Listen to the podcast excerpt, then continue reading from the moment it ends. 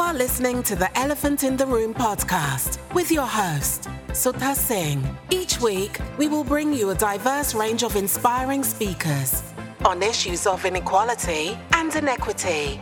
You will hear stories about fairness, justice, belonging, and about best practice for creating a more inclusive workplace. So, if you are an individual or leader interested in a fairer, equitable, compassionate society and workplace, this podcast is for you. My guest on the Elephant in the Room podcast this week is Gihan Hyde, the founder and CEO of Communique and ESG Consultancy. Hey, Jihan. Thank you for being a guest on the Elephant in the Room podcast today. And thank you for making time to come here today.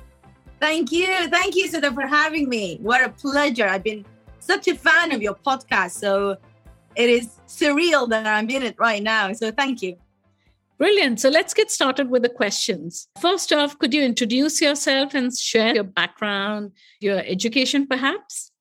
So, hi, everyone. Um, I'm Gihan, and I'm originally from Sudan. However, I am based in the UK at the moment. If I am to introduce myself from a human point of view, I am known amongst my friends and peers to be very curious, very bold, and very, how do I say it, courageous, if that makes sense. I am a risk taker by nature, and I am not scared of trying new things. Other than known as these three traits, I am also the founder and CEO of a consultancy called Communique we are an environmental, social, and governance, in other words, ESG consultancy. We specialize in ESG communications and ESG business model reshaping.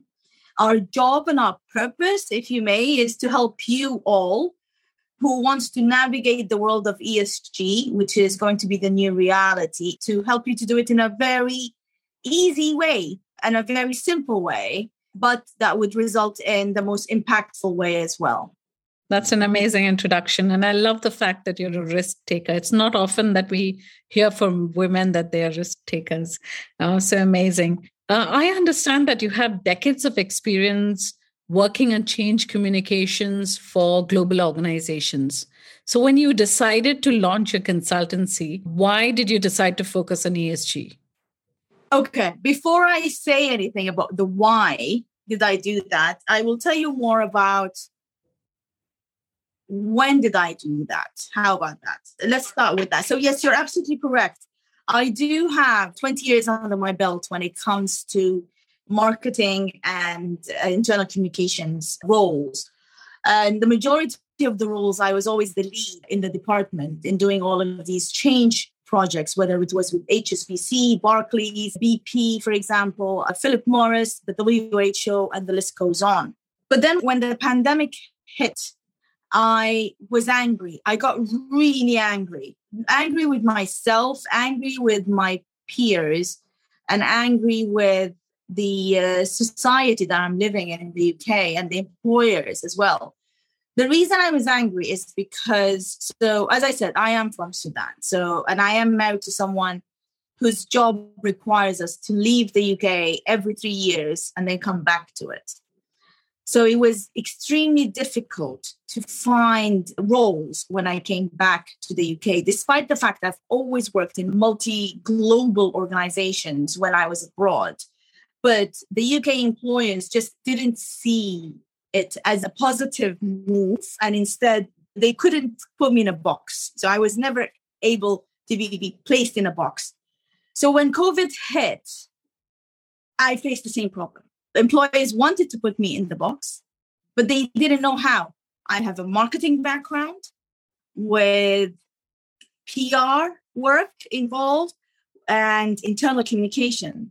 So they didn't know which box they should put me in. So that made me super angry the other thing as well is the beauty about the UK is that it has the most intelligent communication professionals you will find in the world. It's a small community. And if you disappear from the community for a couple of years, you are forgotten by the community. So every time I used to come back to the UK, I used to have to prove myself again. and cement my expertise again and again and again. And I don't need to do that. I have nothing to prove. So that was the second reason I was angry. The third reason I was angry is because if it wasn't for George Floyd incident, the sad incident, and the Me Too movement, I was always disregarded as a candidate purely because of my name and my ethnicity. Even though they wouldn't have a clue what my ethnicity is, you would not know who I am from my name. But I always felt that something was stopping me from getting these high roles, and I couldn't put my finger on it. So these are the three reasons why I was super angry during COVID. I mean, I was always angry about it, but as I said to you before we recorded, I am not known to focus a lot on the negatives. I'm very optimistic. I'm an optimistic character. I focus extremely on my work. I am as a hawk when it comes to work. But when it comes to the social aspect, I'm extremely absent minded when it comes to these things. So uh, COVID allowed me to sit back and, and think deeply about it.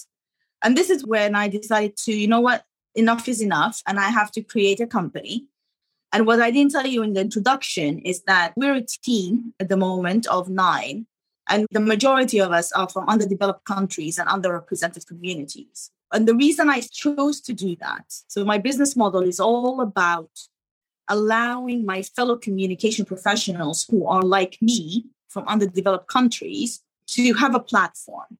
So they come in, they help me develop the work for our client, but then they can actually use that as a case study towards their portfolios and CVs. So, you know, in other words, I do not judge them according to whoever background or whatever uh, ethnicity they're from, because even if you're a junior, even if you're still starting out, you're more than welcome to join Communique and I will train you and mentor you because that's my passion. And I will prepare you as a communication professional to deal with the developed world because the way the developed world operates and works and the mindset is completely different than the Arab world, for example. So my job is to prep you as a communication professional. So that was why I created Communique. Why did I decide on ESG? Basically, it's because I got introduced to it during my time in BP without realizing that I had been communicating elements of the E, the S, and the G throughout my career. But I never realized it was called ESG. ESG. You know, so it made no sense for me to deviate from my passion. And it made no sense to follow whatever everyone else is doing. So, what I did is I looked into it.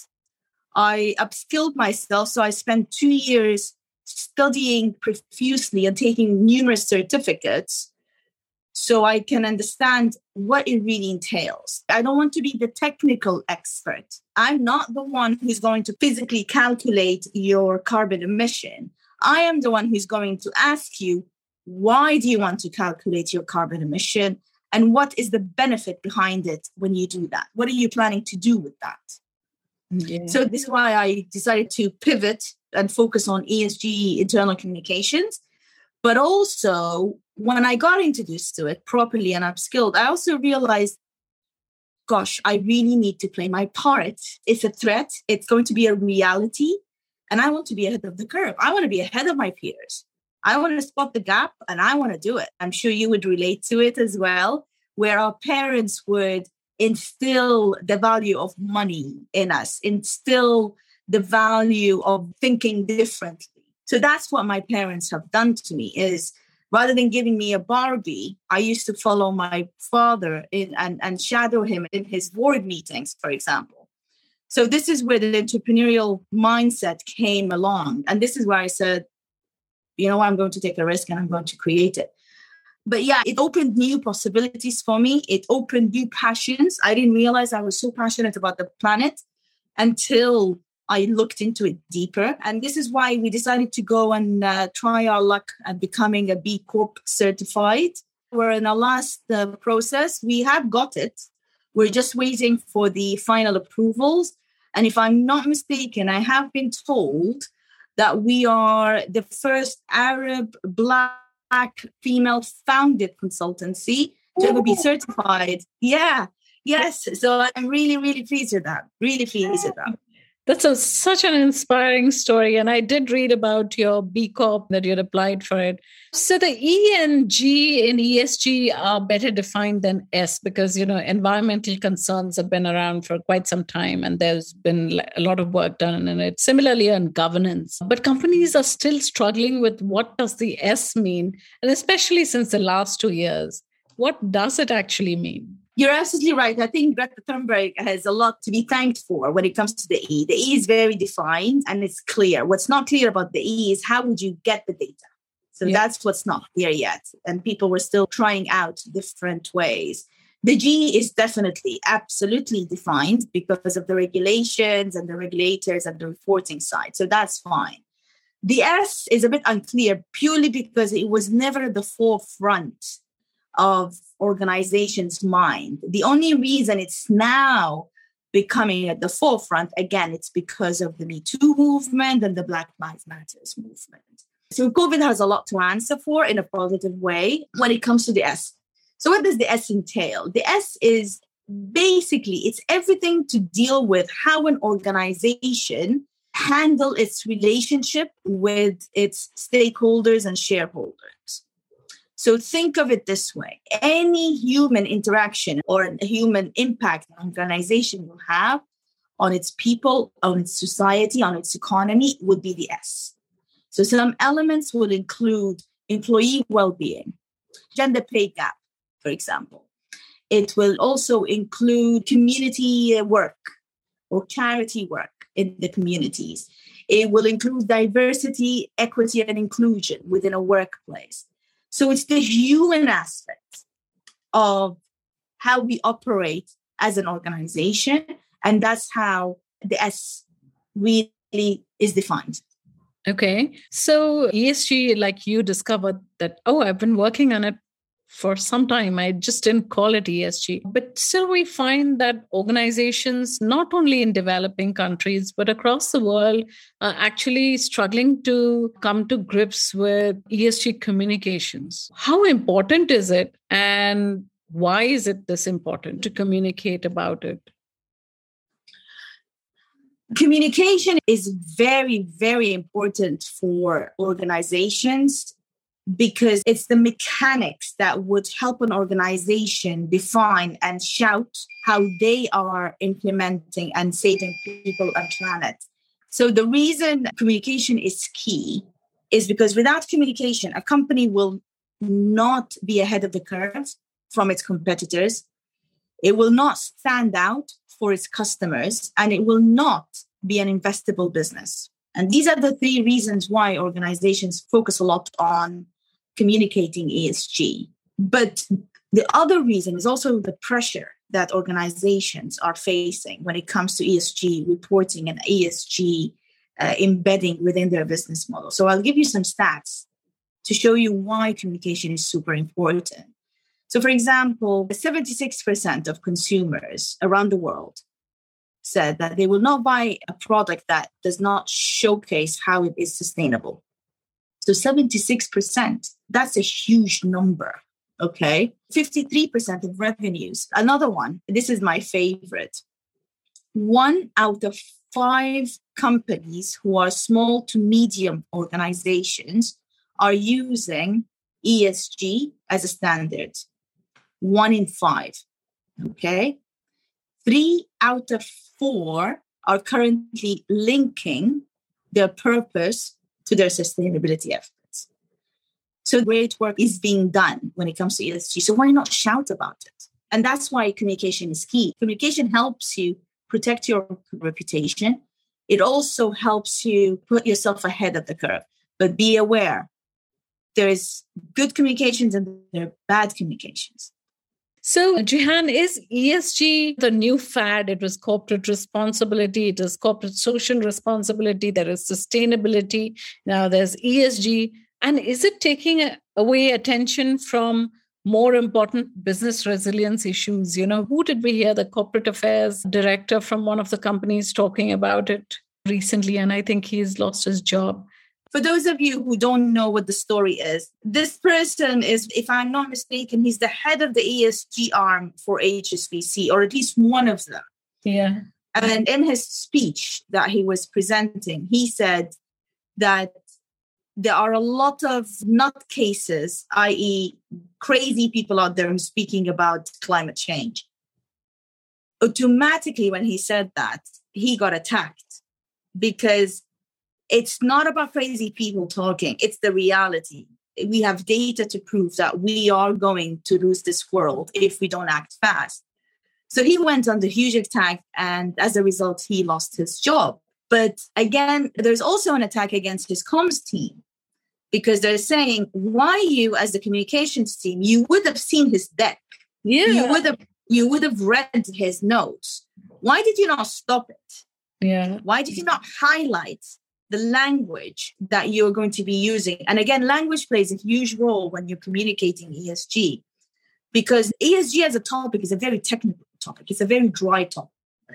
And not everyone can relate to it. So if you're living, for example, let's say in Sudan, you won't be affected as much with the climate change as much as you would be if you were in Madagascar, for example. And if you have been, you're oblivious to it because it's not something we're thinking about at the moment because we're too busy from a civil war point of view. So when you talk to Sudanese and you say, oh, yeah, yeah, the world is ending, climate change, they're going to look at you and say, What are you talking about? Yeah. I don't care. I just want to survive. I don't even have water to drink in my country. Yeah. So you have to be very careful when you are communicating ESG to make it a localized communication and, and to make it relatable. And this is why sometimes a lot of people do think it's a fad and it's just a, a trend. I personally don't think so. I can see the term ESG disappearing. I can see that but I can't see the elements within each one of them disappearing. In my opinion, this is going to be our new reality. And this is why I joke a lot when I try to pitch Communique. I sometimes say, Oh, yeah, we help you navigate your new reality. yeah. Because it is the new reality. Absolutely. Whether we like it or not, it is coming our way and it's not going anywhere. No. That's true. This is so interesting. So, in a recent podcast uh, that I listened to, you spoke about the triple top line. And I Yes. want to talk about it. What does it mean and what is the linkage to ESG? Okay.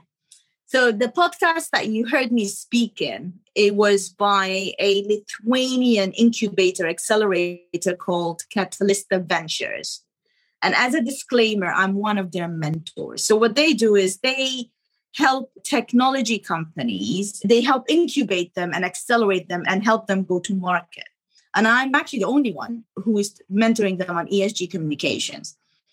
Katalista Ventures, the reason they're really big and well known in Lithuania is because they came up with a new concept called triple top line. So for those of you who not aware of triple top line, I will tell you why should I ask this question. So there is this triple bottom line. A triple bottom line is the well-known business model that helps businesses to not only focus on profit, but also focus mainly on people and planet along with profit. Because previously, companies they serve the shareholders. So their focus is completely shareholder focused and sales and growth focused. But then in the 80s, a new concept came up, and that was mainly the focus on no, profit is important, but you won't get profit if you don't have the right people in place and if you don't focus on planet. So this is where the triple bottom line model came to life. Triple top line is mainly rather than just focusing on the operational side of a company and how they operate to focus on business and people on planet it also looks at how do you manufacture your products as well to be sustainable. So for example you're a company and all your operations so from your workplaces from your employee rights from your governance you're doing everything right according to, to according to the standards of becoming sustainable. The one part that a company never used to do is actually to look at the ingredients and the way they manufacture products to make it also sustainable. They would look at elements of the product, but they wouldn't tie it with the journey from the beginning to the end. Does that make sense, Sudha? Yeah, yeah, it does. So this is where triple top line comes in. It factors in the products and the services that an organization provides as part of your sustainability journey as well. And this is where the triple top line came into place. It's very interesting. So the idea is we've already alluded to it when I spoke about ESG as a fad. But the idea is that if you talk sustainability or if you're spending too much time talking about ESG, that you're going to be impacting or sacrificing the company's returns, you know, the business's profit. This is clearly not true. Like, I think some of us who are already on board of this whole idea, we don't believe this to be true. But for comms professionals, how do you convince your leadership and C suite that this is important to communicate? And this is not only important to communicate, it is also important to embed within the organization? There's several ways you can do that. First of all, my optimistic mind is saying you don't need to convince them because they're already going to be pressured by the investors and the regulators to do that. But realistically, if you really want to convince your leadership team to focus on ESG and focus on communicating it, you need data with you to support your argument. You can't go to a C suite and say to them, Oh, yeah, I have a feeling that the employees want us to talk about ESG. That's not going to work. But if you go to them and say, Listen, and this is part of our services that we provide, because it's not something that's easily done, unfortunately communication professionals, if they want to win this argument, they need to scan the horizon. They need to look into what their competitors are doing in their sectors. They need to look at what the regulators want from them within the sectors. They need to ask the employees what do they expect of the organization. And they need to ask the customers what do they want from the organization when it comes to ESG. Once you gather this data, then you can go to the C suite and say, We've done our research and our due diligence. We cannot not talk about or explain what we're doing in this space. So, data and a plan is neat. Yeah, that makes sense. Data is the starting point. So, you know, at the very start, you mentioned that ESG is a highly technical field if you're looking at the accreditation process, etc. But what level of skills do comms professionals need to develop in order to be able to provide counsel to their clients or to the organization? The skills that they need to do is the skills I had. I think if the communication professionals Uh, or my peers have done or do what I have done, I think they're in a good place. And basically, what I started with is I started looking at and understanding what is ESG, watching a lot of YouTube films and webinars about ESG. And then once I got hooked into it, and once I understood, okay, this is really something that I'm interested in, this is where I went and invested my time, not money, my time in certificates. So, for example, Coursera, they offer free certificates or free courses that are very useful and very, very introductory level. And this is where I, I started attending several of the university's courses to understand. As communication professionals, we do not need to be the technical experts. It's not our job to be that, but it is our job and our role to understand some of it not extensively so that we get blinded by it and then forget to think curiously. So, what I've been told about is that people admire my curiosity. They always say, You always ask questions. And even though sometimes we feel that you know the answer, you still ask the question.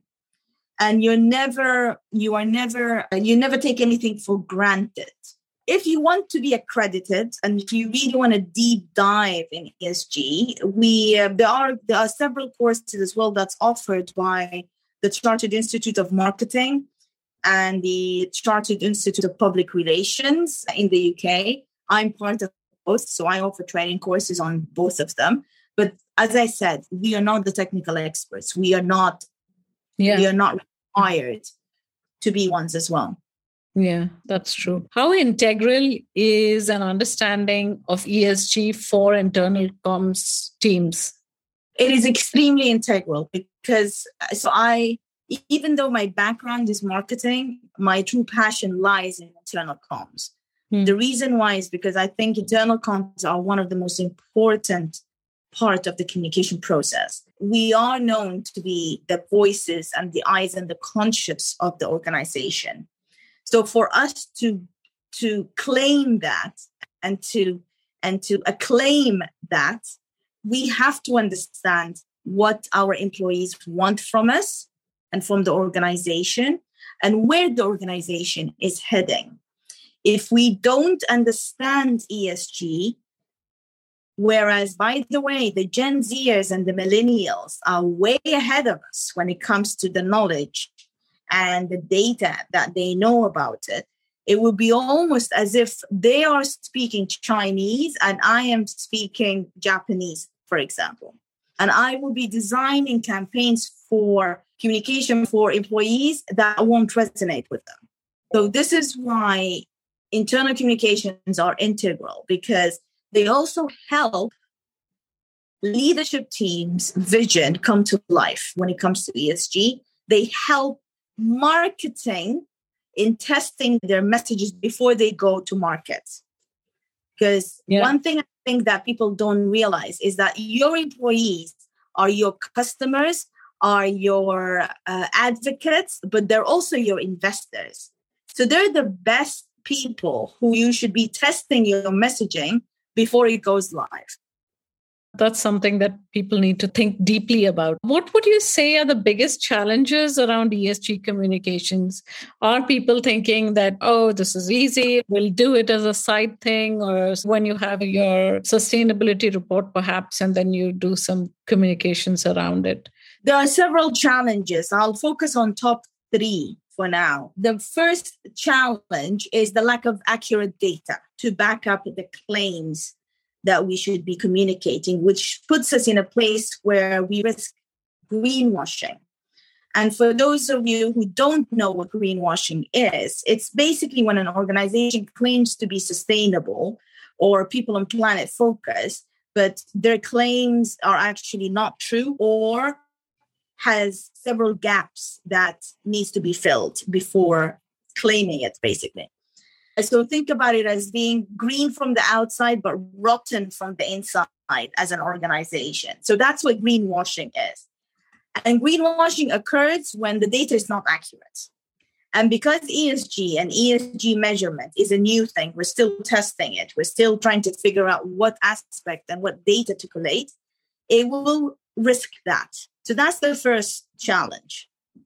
Okay. The yeah. second challenge is there's a lot of jargon a lot of acronyms that are within the E, the S, and the G. So for you to take time and decipher that, that takes a lot of time. And the third challenge is the lack of knowledge and not understanding what you're communicating. And that goes back to upskilling yourself as a communication professionals. So mm-hmm. these are, in my opinion, are the three challenges. Yeah, uh, I think those three are, I think, the most important ones. And comms professionals really need to think about it strongly and see how they can come to grips with it. So, we're the last question. And before we close, I want to ask you this what or who inspires you, and what is the best thing about your job? So I really thought deep and mighty about that uh, because you're not the first one to ask me that. And there's so many people who do inspire me so many people. But i think i'm going to be cheesy a little bit and say my mother inspires me. And for those of you who don't know my story so my mother was widowed when she was 32 years old.